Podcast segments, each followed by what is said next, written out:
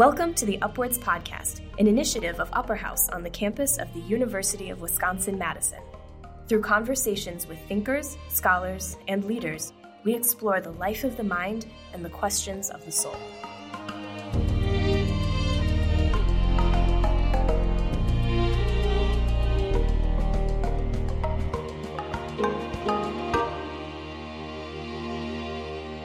Welcome to the second episode of the UpWords Podcast. I'm your host, Dan Hummel, and today I'm with my colleague, Melissa Shackelford, who leads our program team. Hi, Melissa. Hi, Dan. Thank you. So glad to join you today.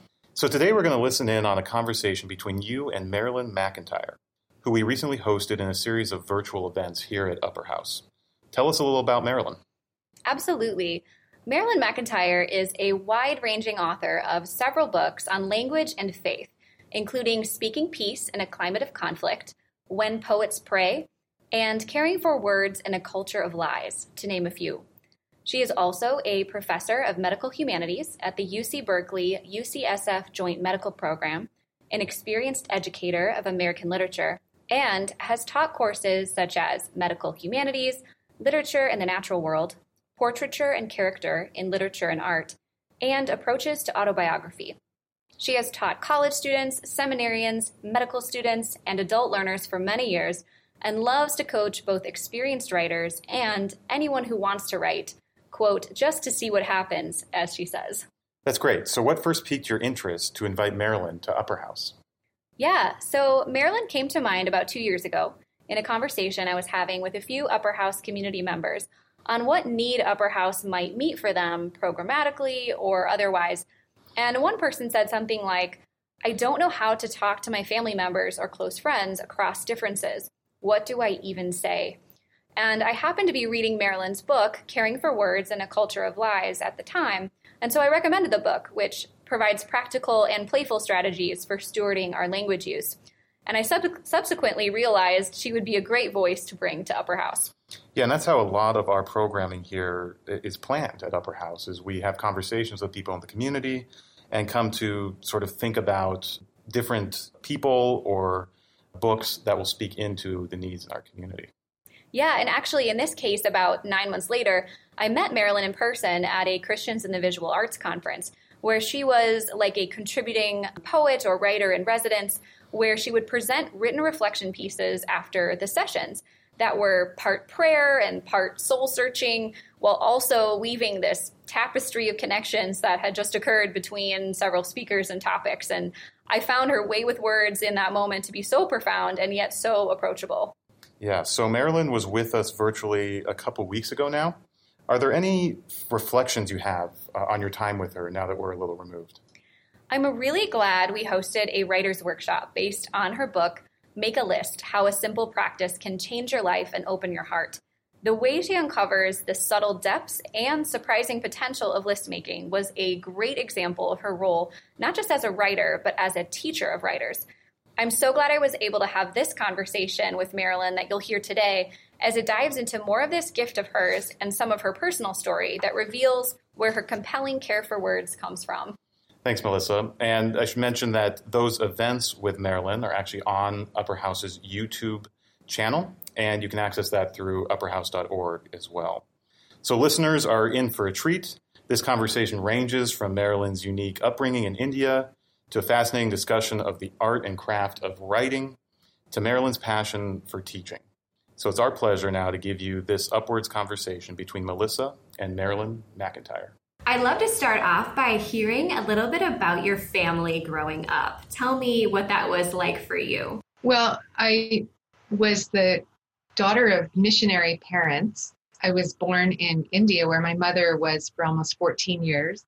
They were there during the change of power from the British to the Indian government. So it was really interesting historical time. And they came back when we were very small. So I didn't grow up in India, but their whole formative years in India really gave us a kind of backdrop to our family culture. Lots of stories about dealing with the orphans. They worked a school for orphans. There was a boys' school and a girls' school. We were just brought up with, a, I think, a very healthy awareness of the fact that there were people in other parts of the world who didn't enjoy any of the privileges we had. And by American standards, we lived pretty marginal life. We had had enough money to eat for the month, but that's about where a lot of people live. I feel as though they gave us a kind of ethic of gratitude and a, an understanding of the practicality of applied faith. Care for the hungry, you be attentive to people around you, you notice your own blessings.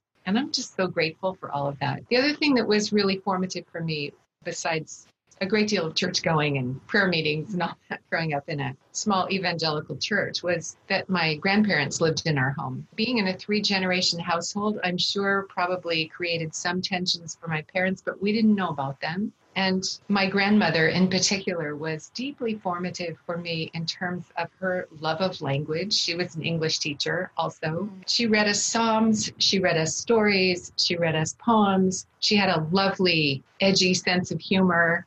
I think that listening to her laugh about all the various characters, foibles in Winnie the Pooh, was very formative for my own sense of humor. So when I look back on our family, I don't mean to romanticize it, but and I certainly have departed from the particular faith culture they inhabited. I'm just so grateful for the grounding in appreciation of scripture and of language and just basic human kindness and a deep sense of responsibility for each other in beloved community that they gave me. That's beautiful. What a wonderful gift. I wonder, do you have a particular memory or maybe a reflection on one of those core aspects of your childhood that influenced specifically the formation of your faith or your view of God? It was so pervasive, it's hard to tell the kind of conversion story that some people have. I remember as a child singing, once I was blind, but now I see, and I'm and thinking, when was that?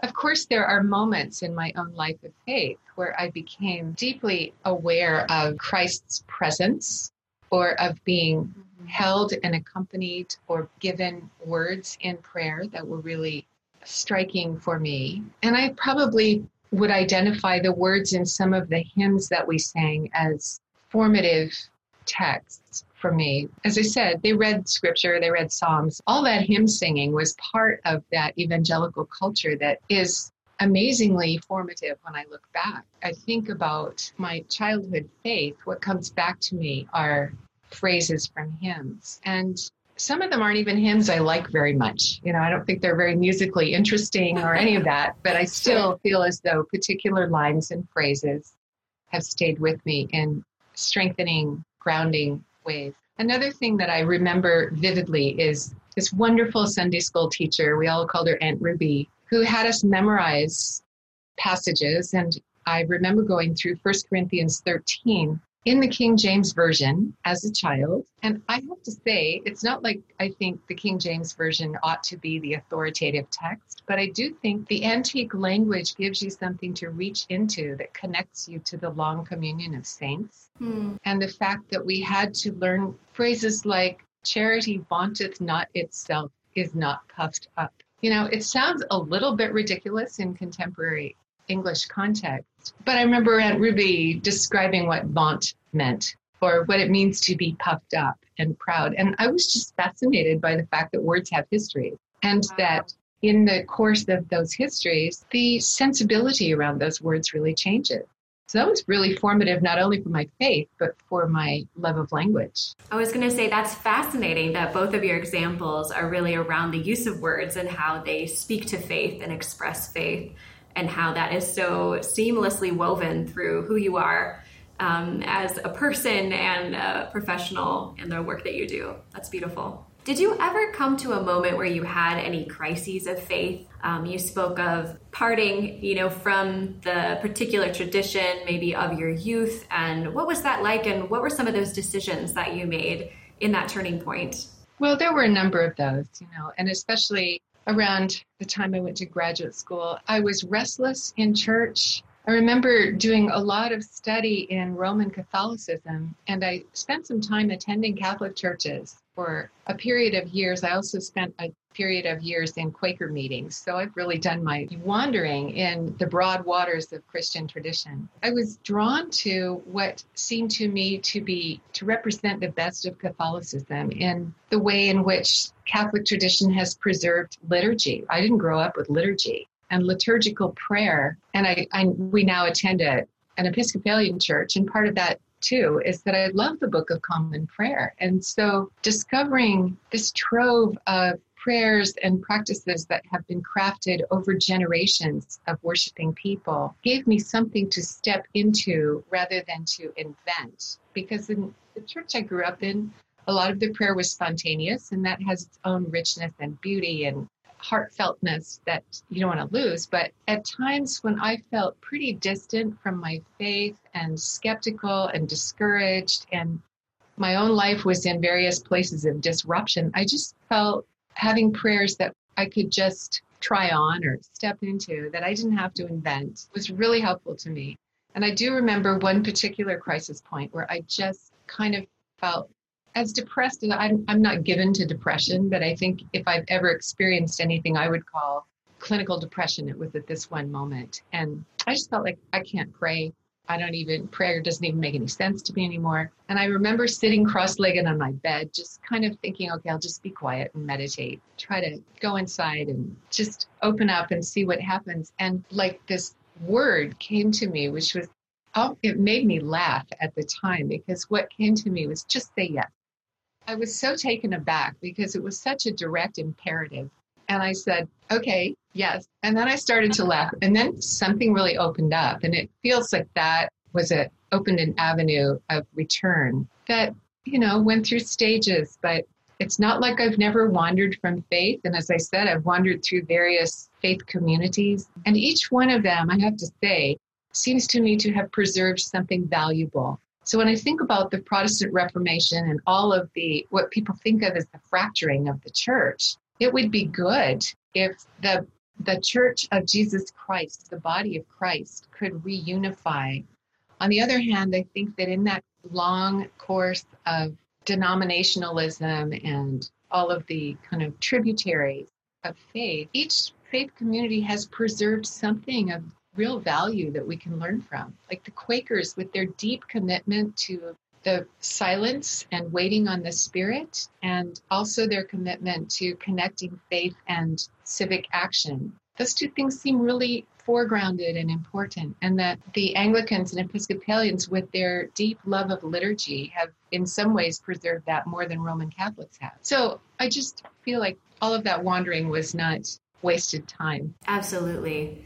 I think you um, you represent and speak to the nuance of the diversity of Christian faith in your writing. And your reference to the word body reminds me of the chapter in Speaking Peace, where you dissect how the word body has been used in different contexts and how the metaphor of body in the body of Christ um, is so beautiful and has interesting implications for how we need each other. I was really struck by how that word, when taken to or the metaphor when when taken to its extreme can really teach us deeper ways of how we are to be interconnected that we haven't even tasted of yet and, and some of that extends to a real open mindedness and open heartedness that i hope to preserve toward interfaith connection and just leaving it to God's own mysterious ways and purposes. What about people outside the Christian faith? I'm just not willing to be one of those people who draws such a clear boundary around Christianity. I can't imagine that God is working in these other populations. I just think God's love is, as another hymn puts it, for the love of God is broader than the measures of the mind. I love that phrase mm. from a hymn that we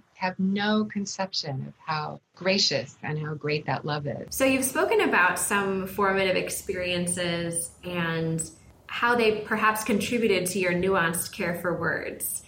Um, you spoke of your grandmother. Um, I'm wondering if there's any other experiences within your family culture, perhaps in how you even interacted, that contributed to the grace that you you give in how you speak and interact with others. What I would say is there were six of us. My brother and I were the only kids, so two people in each generation, and it was a long time before I realized that not every family sat around after dinner and talked, but there was a lot of talk. My two grandparents were from the South, Grandma grew up in Virginia and Grandpa grew up in North Carolina, and they were storytellers. So there would be a lot of story. There was a lot of political opinionating. Some of which I would very much depart from these days. People were not afraid to say what they thought.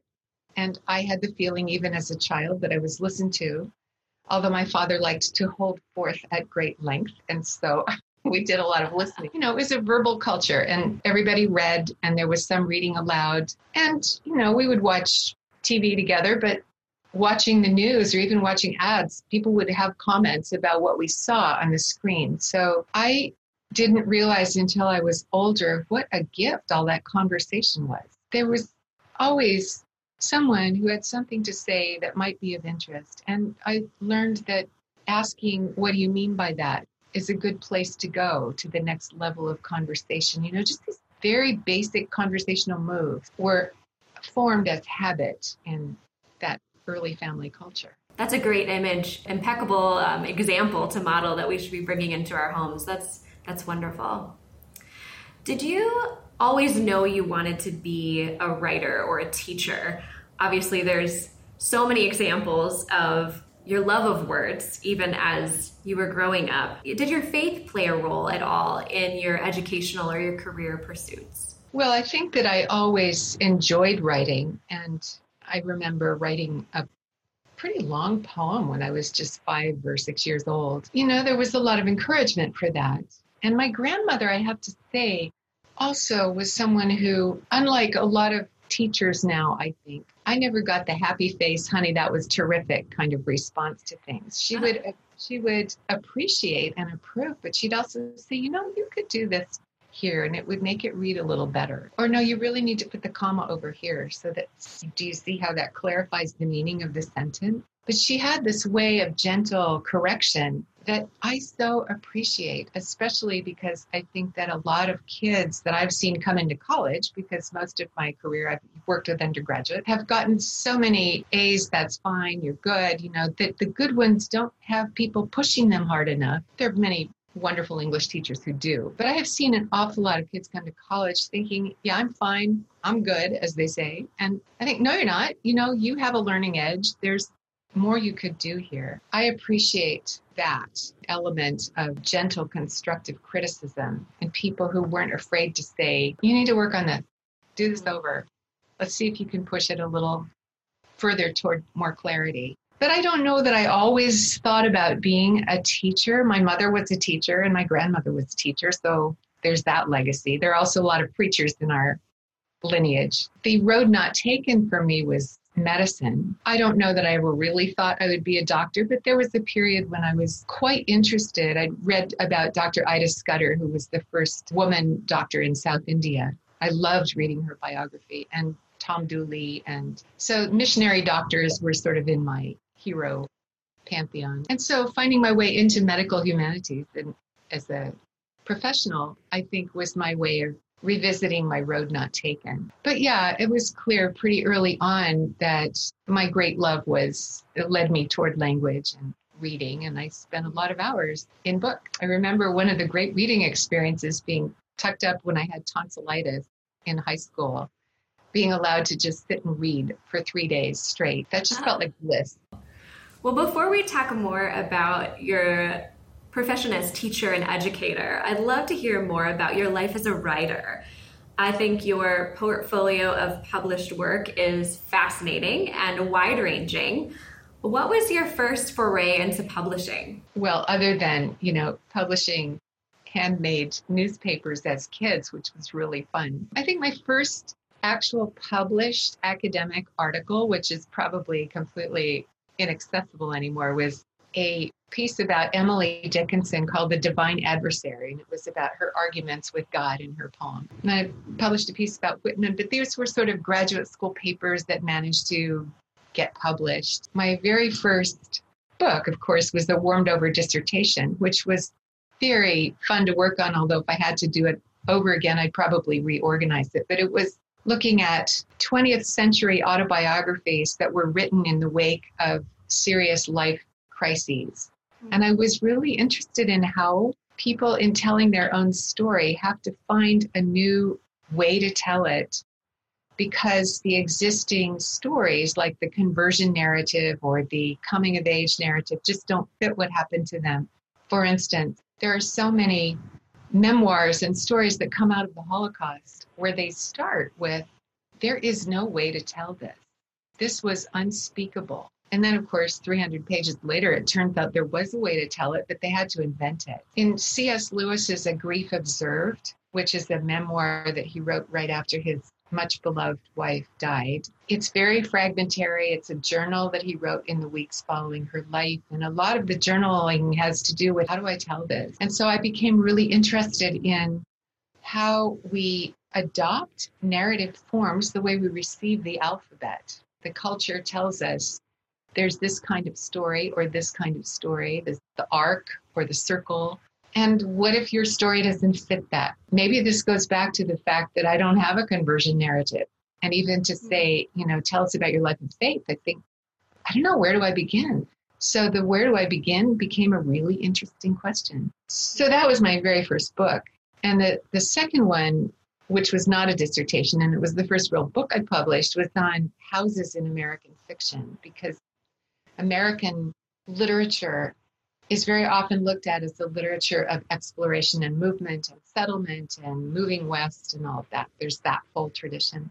Mm-hmm. But so many American novels and also Walden have a kind of a house or a structure at the center. And in Moby Dick, it's a ship, and in Huckleberry Finn, it's a raft. But I became interested in how that metaphorical structure becomes an organizing device. So these were very literary things. And then after that, when I moved into hospice work and when I started doing medical humanities, I gave myself more permission to just write about whatever, uh, to write out of my own spirituality, to write out of my own interest in medicine, and not to just kind of march along in my academic track. That's where the variety in the resume comes from. That's beautiful.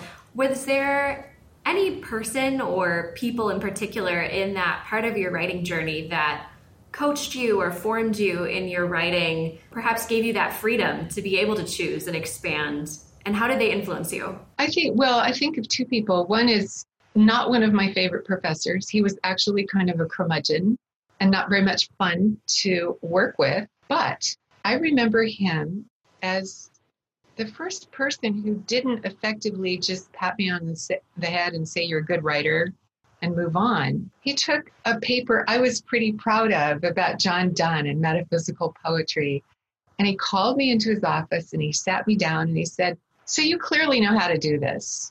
But I'm going to tell you that it gets a little bit boring when you lay out your argument all at the beginning. He said, What you want to do is take your reader on a journey, be a tour guide, show them how you arrived at what you see and let the reader go through a process of discovery so that you're not just making a case, you're inviting them on a journey. And that changed everything for me. I just wow. thought he said your writing will be a lot more lively. And so moving me from competent to something I think of as more fluid and flexible and lively and in the moment, that was just magical. And as I said, I think a lot of students who are essentially good writers don't get enough coaching in that direction to be better writer. And I love that idea. You know, when we talk about the living word and the Bible is a living word, I really connect that in my imagination with liveliness in the whole business of writing that really to receive a word a word is a little packet of energy and what you're doing on the page is kind of making an energy field that the reader can enter into. That's a beautiful image. I love that. Many people struggle with the identity of, quote, being a writer. Did you ever resonate with this struggle in your writing journey? And at what point did you officially think of yourself as a writer? It sounds like it's always been in you, so perhaps there wasn't this hurdle, but how do you resonate or maybe not resonate with that? Well, I do. And I think that one of the things about academic life that I don't think is necessarily helpful is that you are expected to write and publish. And I think too many of us are pushed to publish too early. And mm-hmm. it's too bad because now there's a lot of stuff that's sort of half baked on the market. 10 years ago now, I can't say I retired because I'm busier than I ever was, but I left full time undergraduate teaching and I started working part time at a medical school teaching, working with med students on narrative and and I started teaching part-time in seminaries and doing workshops and all of that. But so what I said to people about that move in my life was no, I'm not retiring. I am becoming a writer who teaches instead of a teacher who writes. And it was that was an interesting moment for me to claim writer as a identity rather than just something I do on the side. I'm also it's interesting to me how I really feel that my if I have a gift in writing, it's in prose and nonfiction. Occasionally, I write a poem because I really enjoy writing them. And I've taught poetry courses and I've published some books of poetry. But when people introduce me as a poet, I just feel like, nah, not exactly. Because the poetry comes from somewhere else. When I mm. when a poem comes to me, I think, oh, thank you, and I, you know, work with it. And I know some things to do to poems to make them happen. But it doesn't come from that same place of authority that I feel when I'm writing with the clarity that I aim for in prose. My husband really laughed at me one time when I said, Well, I was speaking about a poet friend, and I said, I would love to just be a poet like Hannah. And he just laughed and he said, So you've got four books of poetry out. Do you think there's some point at which you could think for yourself as a poet? I thought it's really interesting. Of course, it sounds silly, but I don't think of the poetry as something I have the same command over as the prose. Poetry feels more like a gift in the moment, and the prose feels like something I, I work at and I craft and then I share. And I suppose we all have those areas of strength and then perceived weakness or beginning or growth where we feel confident exercising ourselves over here, but not in those other areas it's great that others outside of us uh, help us see ourselves as well. In recent years, I've really recommended to people in my writing workshops and courses that they adopt a writer as a teacher for a period of time and just learn from them. Like, do slavish imitation. Take a paragraph and write exactly the way, in my case, Annie Dillard would. I'd love to write like Annie Dillard before I die. I think she's just dazzling and lively. And the how does she do that question, I think it's really worth spending time with. And I've often told the story that a friend told about going to the Boston Conservatory of Music, where they had them copy one of Bach's scores.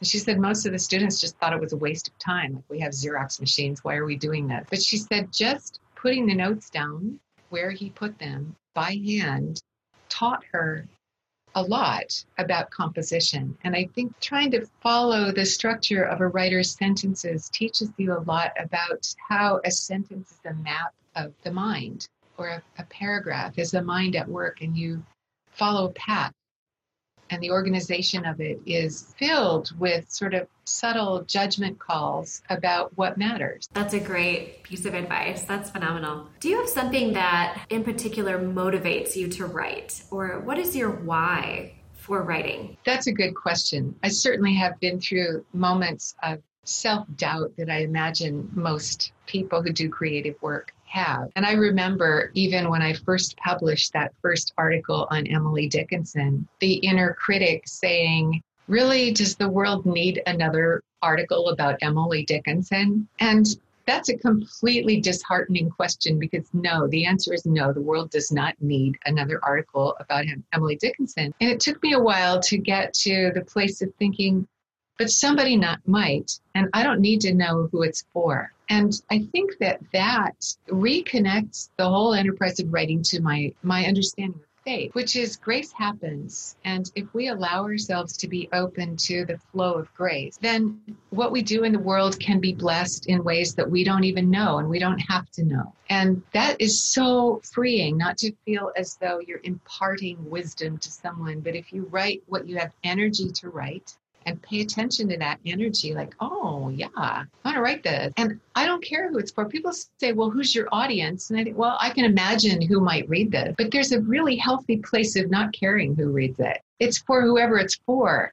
But what i'm given to do is write this thing. I've been given the energy i've been given the motivation the time the heart for it. So if I receive that as a gift from the spirit that guides me, then that same spirit is going to give it to whoever it's for. And that's been really, really helpful to me, freeing me from the really nasty inner critic who still has very debilitating questions that I have to beat down every time I write something. One of his questions, and it's a he, I have to say, but one of my inner critics questions, who do you think you are?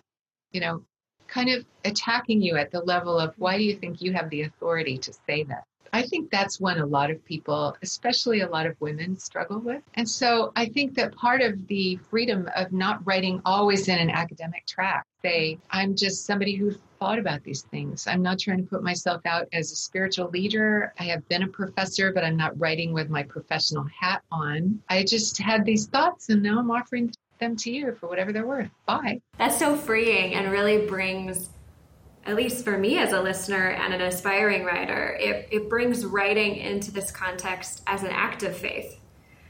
That we are, like you said, being faithful to say what we have the energy to say, what we feel called to speak, and not to worry where its destination might land. I'm working in a course through the uh, Graduate Theological Union in Berkeley this semester that I kind of designed for the moment we're in, in the middle of COVID, in the middle of a really troubling political season, in the middle of climate change. And so I came up with this course called Writing into the Unknown and really encouraged people who signed up for this course to bring in their fears, their anxieties, their awareness of how much is being dismantled and reorganized and is in a place of unknowing both in people's wow. personal lives and in our shared public life. So a lot of that has to do with not planning. Just start out, put down a sentence and see where it takes you or, you know, hold an image that's come up for you or name a thing that's been in the back of your mind and playing around at those edges of awareness. What's out there? Let's just start and see what unfolds.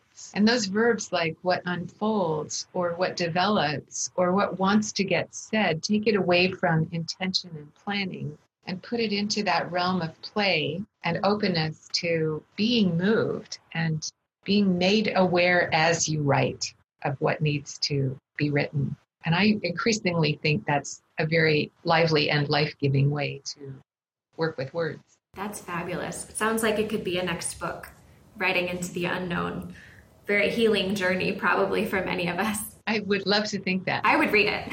Absolutely. So, as a writer, do you have certain writing habits that you routinely follow or any sort of structures or free writing practices? Can you tell us about what that looks like and maybe how that's evolved for you over time? I'm not a particularly organized person, so I'm not one of those people who sits down at the same time every day and says, I'm sitting at my desk for the next four hours, don't bother me. I sort of noodle around, and if I get stuck in the middle of a paragraph, I go do something else. And especially these days when we're all confined to our homes pretty much, I have a little trampoline and I go do 100 steps on the trampoline, the, those little tiny mini uh-huh. trampolines, or just go put the dishes away or do something. Hmm. And so those little breaks help me come back to it and look at it again. So I do a lot of, yeah, a lot of little breaks while I'm writing. And I don't plan a whole lot. I do have a certain sense of what I'm in the middle of. And once I'm into a project, I have a lot of fantasy tables of content. It's good to have those. But it's all open as uh, subject to change in the course of writing it.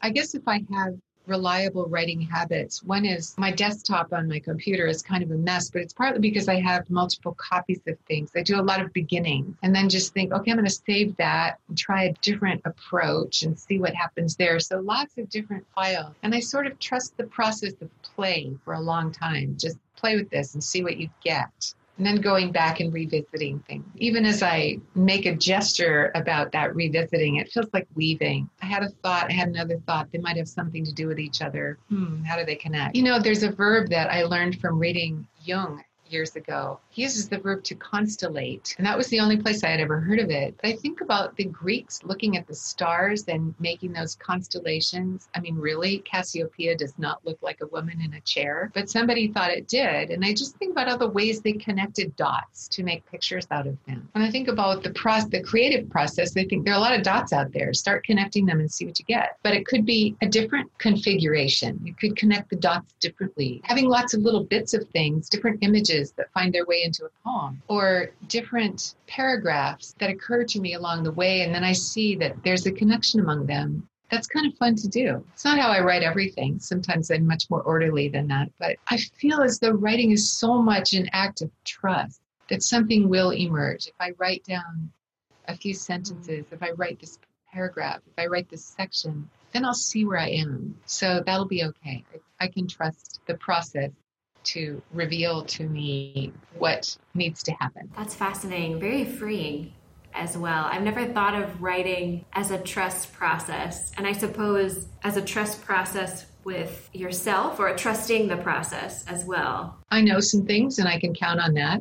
I'm not inventing the wheel. But I also don't just lean into the things I know. I think that part of trust and play is to really trust the moment when you think, oh, you know what? I could use that. Why don't I try that? You know, just trying stuff out and see what works. Nothing's going to break. You know, those com- kids who work with computers and they say, I don't know if I'm not sure. I just start pushing buttons and I think I'm so afraid to break break the machine. I don't do that. But they know the technology enough to just trust that if you play around with it, you might find something out. And I guess I feel that way about moving words around. That's so great. I think probably more of us, and definitely beginning writers, but also accomplished writers, need that sense of freedom and play restored. I'm definitely someone who gravitates towards what's the structure? What's the right way to do it? What am I supposed to be keeping track of? What habits do I need to instill? And yet, really, that freedom is found in pursuing the play and the journey of trust and trusting self and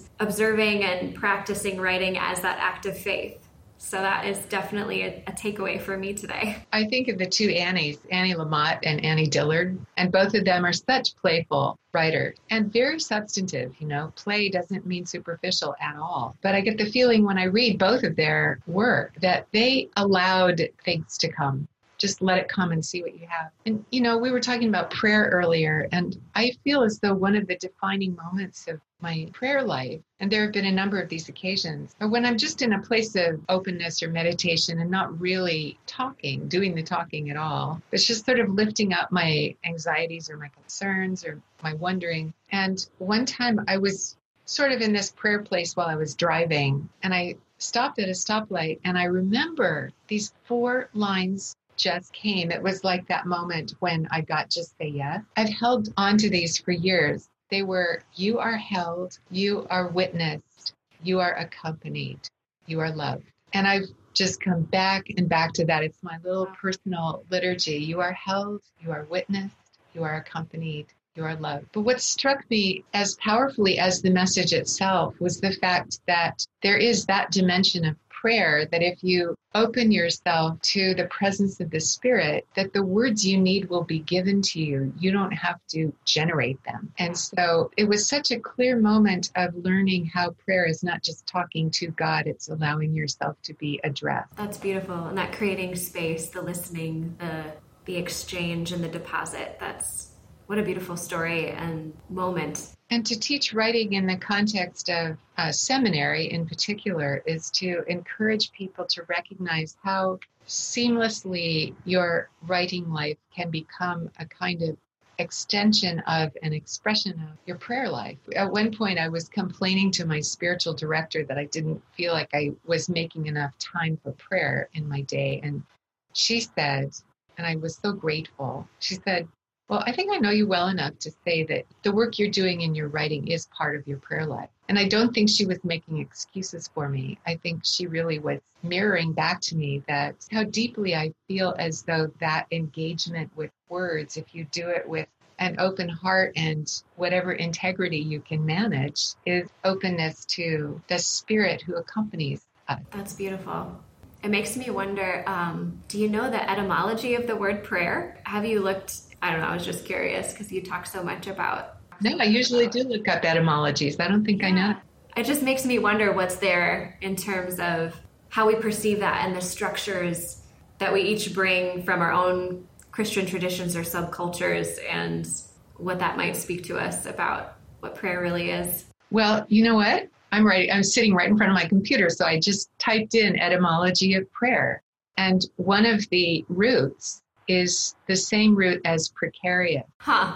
Isn't that interesting? That's fascinating. And it, it's and the entreaty, but I think that there's a relationship to the word precarious It's just mm. wonderful. That you in prayer you put yourself out in this place of risk, openness. Yeah, wow, that's beautiful.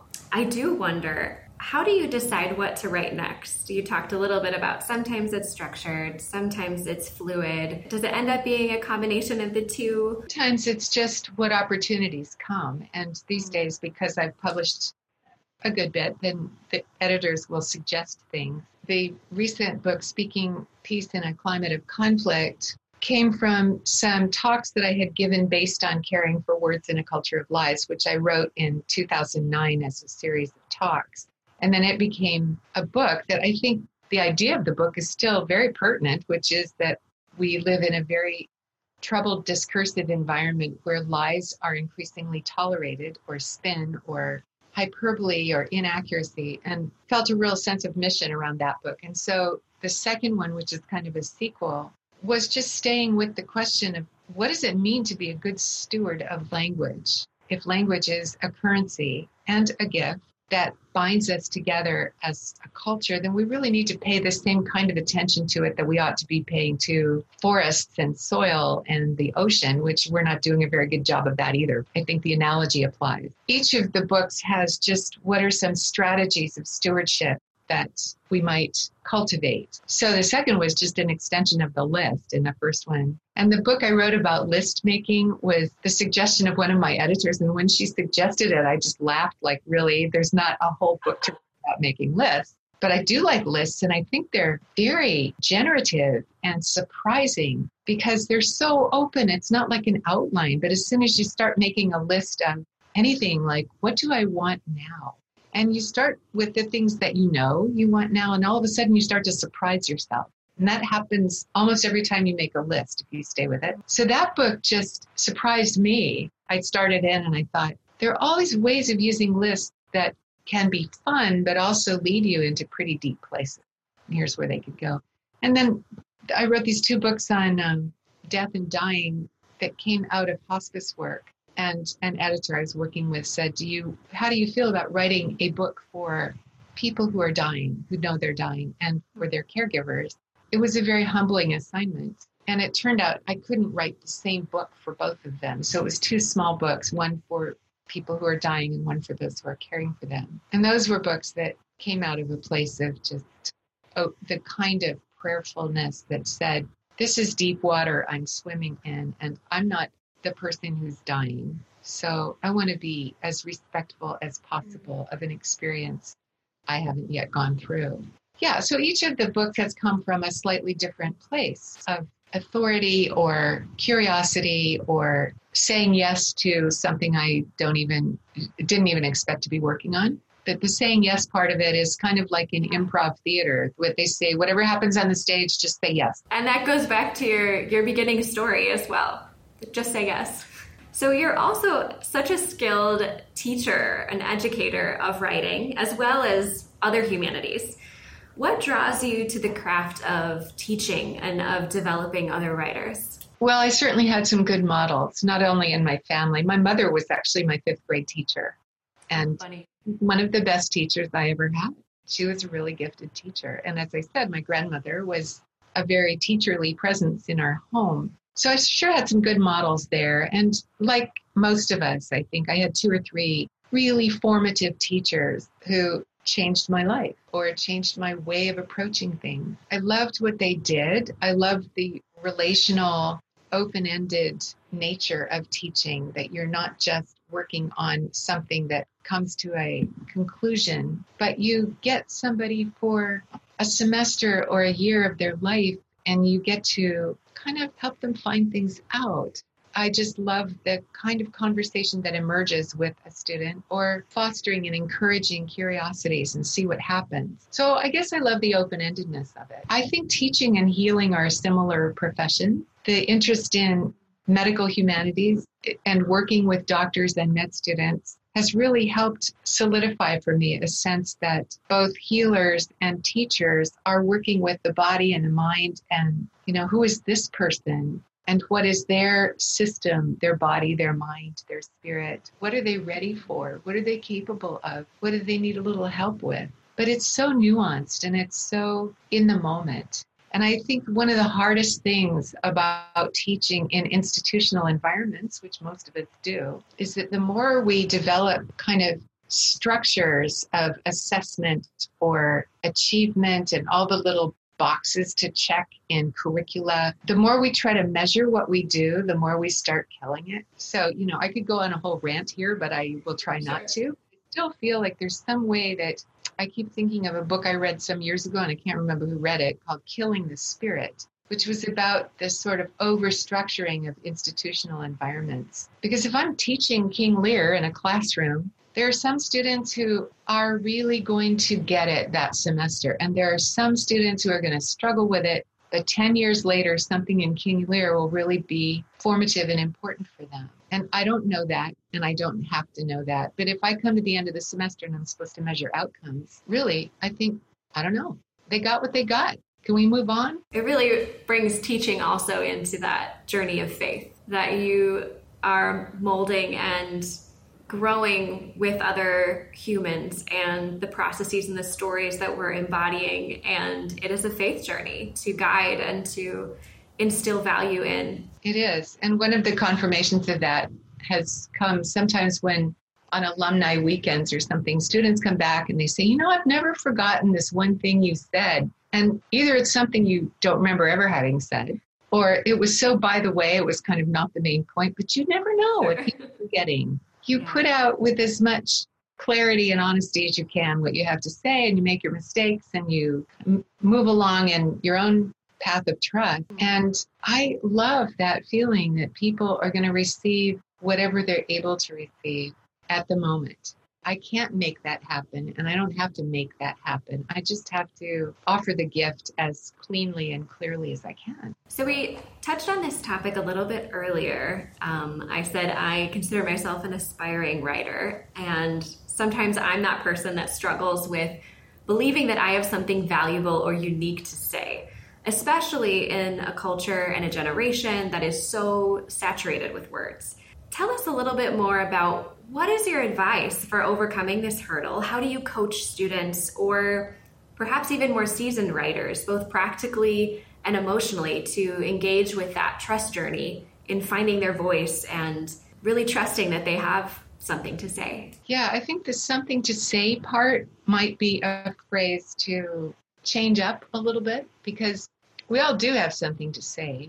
And I think it's important not to produce drivel. So there are things that are just silly and worthless, but most of us who really care about putting something of value into the world aren't going to be silly or trivial. We might need to push ourselves harder. We might need to clarify what we mean. We might need to just work work a little harder at the front end saying, okay, so I had this idea, but what do I really mean here? And what is what's an illustration of that? And where does the analogy break down? Those kinds of questions. But again, I would come back to this question of energy, which makes me sound very touchy feely, but that's the way it is. I just think if you have energy, if you think, oh, this is really, this would be fun to write about, I need to write about this.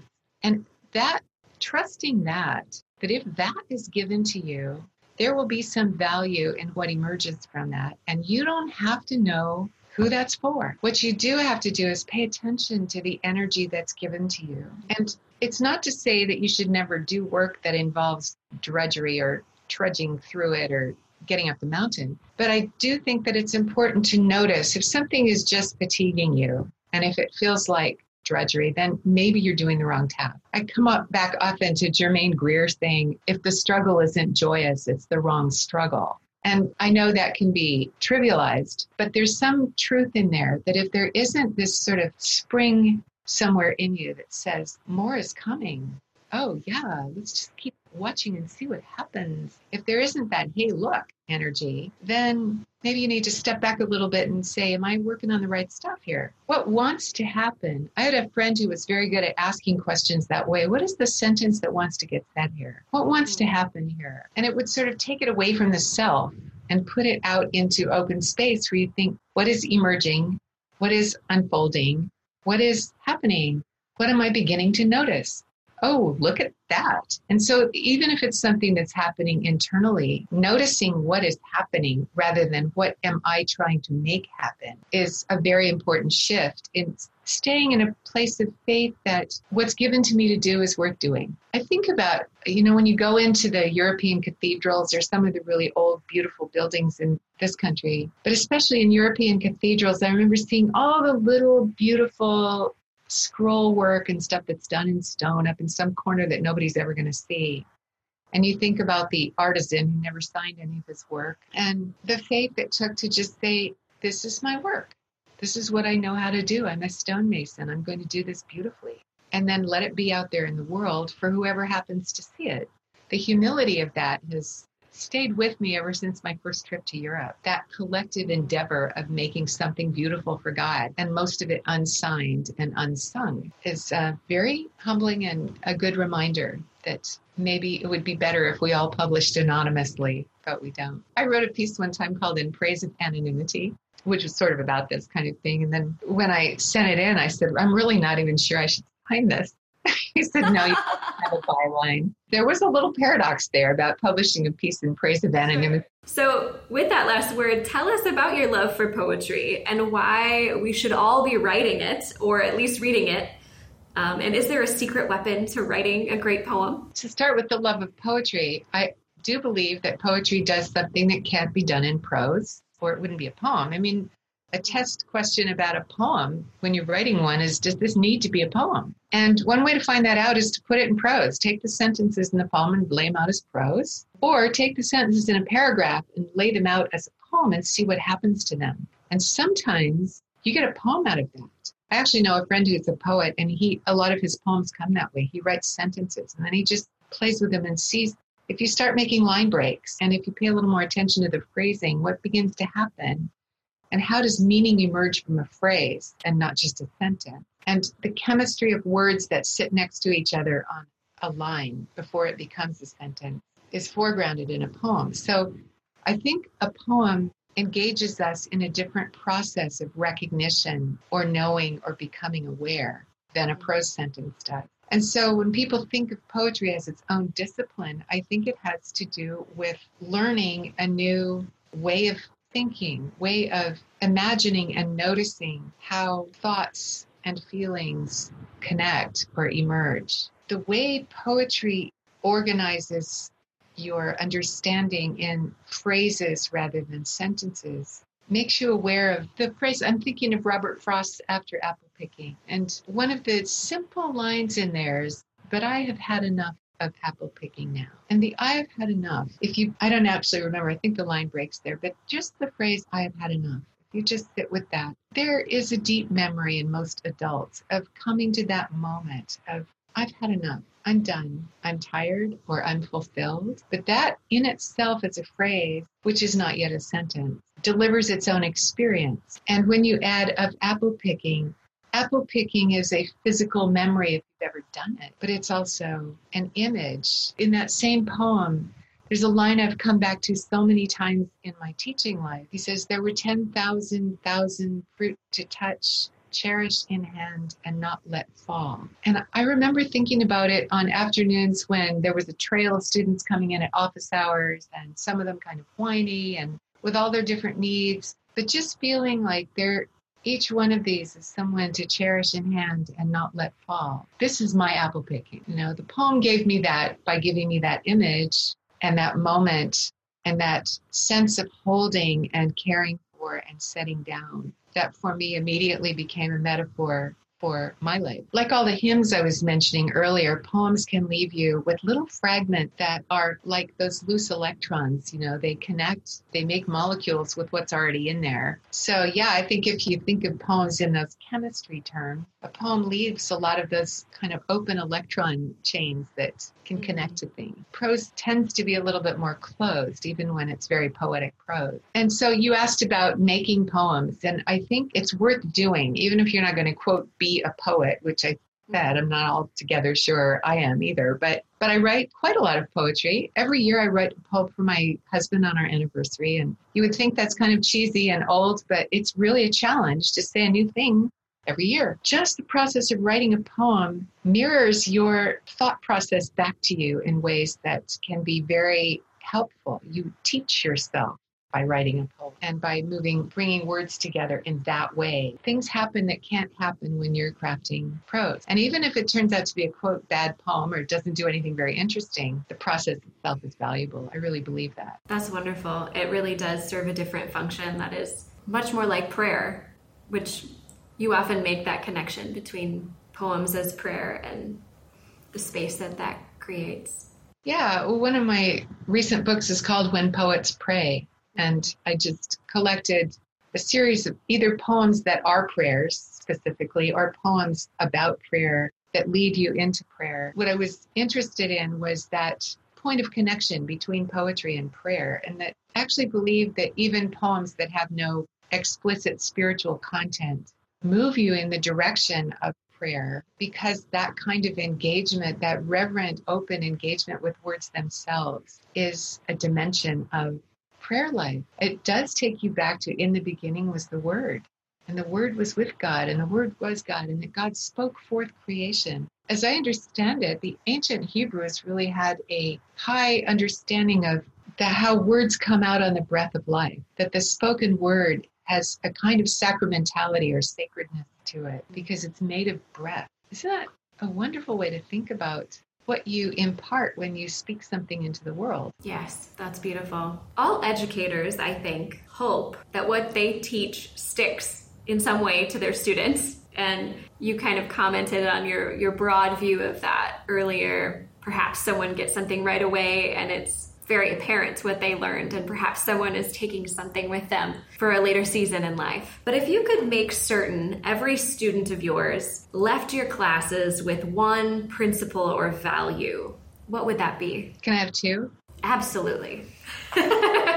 one is think process and imagine that everything is a verb, not a noun. I think that if we if we really cultivate a habit of mind that everything we look at has a story behind it, that somebody grew it or mined it and crafted it and marketed it and transported it and chose it. Now, all of those things lie behind everything, everything we see. And every person we encounter is at a moment in an ongoing story that you and I are happening. We're not just sitting here being nouns we're in the process of being verbs. And even the idea that when God spoke God's name to Moses, it was a verb. It's to mm. say that being itself, that we are all in process. So to see things in terms of the processes that underlie them means that we can push back against a culture that commodifies everything, makes it into a marketable product. I just cringe when I hear people talk about education as a product we deliver. And I've heard that language in schools. It is not a product, it's a process. So that's one thing to just move our understanding in the direction of process and think of the world as verbs. And the second is to raise our tolerance for ambiguity or what Keats called negative capability, which he defined as the capacity of the poet's mind to dwell in paradox or ambiguity without straining after resolution. We live in such a culture of either or, Republican or Democrat, conservative or liberal, left or right, black or white, you know, and it's that kind of polarization has been so destructive. But the gray area is where we live. Raising our tolerance for ambiguity, for just waiting to see how it plays out this time, or what is it like for this person? Or the opposite may also be true in a sense, or we don't know yet. That kind of writing and walking into the unknown and being willing to dwell in the ambiguities for a while keeps us from being bigots. And we really need not to be bigots. so I think bigotry has to do with a very misplaced notion of fidelity that says, I'm taking this position and by gum, I'm going to defend it come hell or high water. Instead of from where I stand, I mean, even Luther said, here I stand. I can do no other. But the here I stand is I'm at one perspective point on the whole circle of 365 degrees. From what I can see mm-hmm. right now, I hold strongly to the view I take. But I know that I don't have God's eye view. And so, really being humbly aware of all of the possible mitigations and complications that are behind everything we look at. That, as Ellen Goodman once said, the journalist who wrote in the Boston Globe for many years, she was speaking at Mills College when I taught there. And her last words were the bottom line is always, it's not that simple. And that's such a good word for our moment, I think. To be able to sit with the ambiguities open heartedly and see where they lead and what unfolds and what you can learn. That seems like it brings us back to that basic call to humility. I'd love to close our conversation today by asking for three book recommendations, and each one in a different category. So, the first, I'm wondering about a book that would help us grow in our writing practice. The second, a book to grow in our faith. And the third, a book to grow in how we see the world. Yeah, so I'll start with the third and uh, recommend a book that I've recommended many, many times, so often that I think I should be getting a commission from the publisher.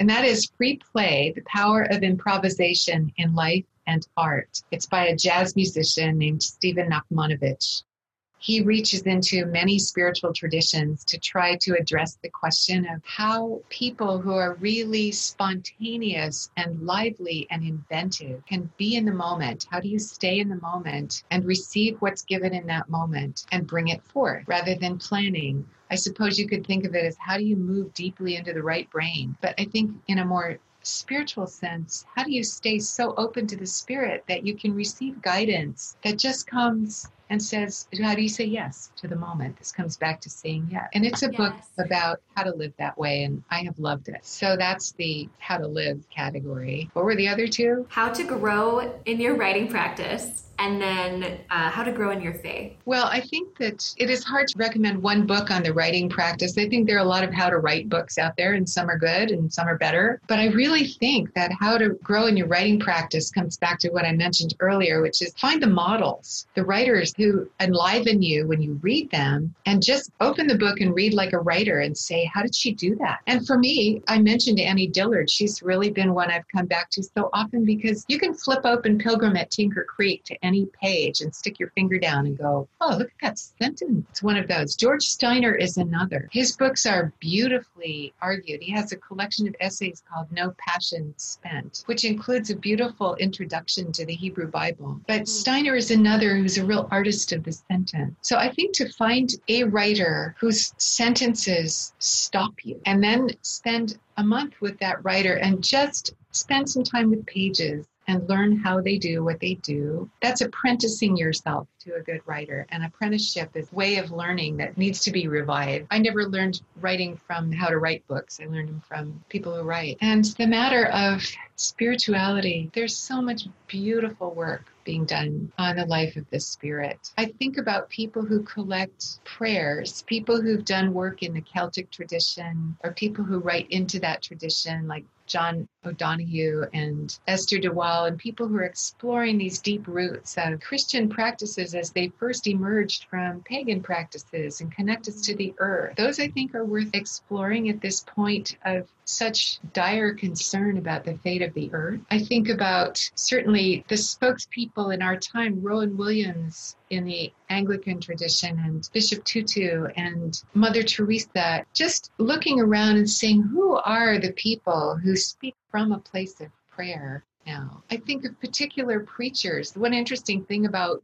being stuck in our homes and churches not meeting is that we may still go to our, you know, church gatherings on Zoom, but we've also done a lot of poking around on Sunday mornings to see who else is preaching and where are they doing it. I think one of the great preachers of our time is Fleming Rutledge. She lives in Virginia. She's one of the first ordained women in the Episcopal Church, a very lively person with a lively mind, and she's a good writer and she has deep faith. And so you could pick up any of her collections of sermons and just be enriched. And even she has one collection, I think, that's all Advent sermon. And so you would expect a certain amount of repetition in it, but the liveliness she brings to these deep grooves in faith tradition and very familiar stories is a great model for what it means to come back to what we know and let it be new and to really recognizing that the word we inhabit is the living word. She's one of my mentors. Yeah, she is a phenomenal woman. We've had the honor of hosting her here at Upper House and she has a, a deep care for words as well and an understanding of how they string together, not just in writing, but in, in the practice of preaching. That's such a delightful sense of humor and she's very smart and she has deep faith yes. and she also does not suffer fools gladly. Marilyn, it has been such a joy to get to know you more, to follow and be led through all of these interconnections in your world and your story. through your teaching and your writing, um, there's so much for us to glean about your posture to the Spirit, to prayer, to God, to the practice of teaching and educating, and to giving voice to our own stories and the way we are all writers and speakers and people of God. Thank you so much. Thank you for the chance. It's lovely to talk with you. The UpWords podcast is supported by the Stephen and Laurel Brown Foundation. It is produced at Upper House in Madison, Wisconsin. Music by Micah Behr. Audio engineering by Andy Johnson. And graphic design by Madeline Ramsey.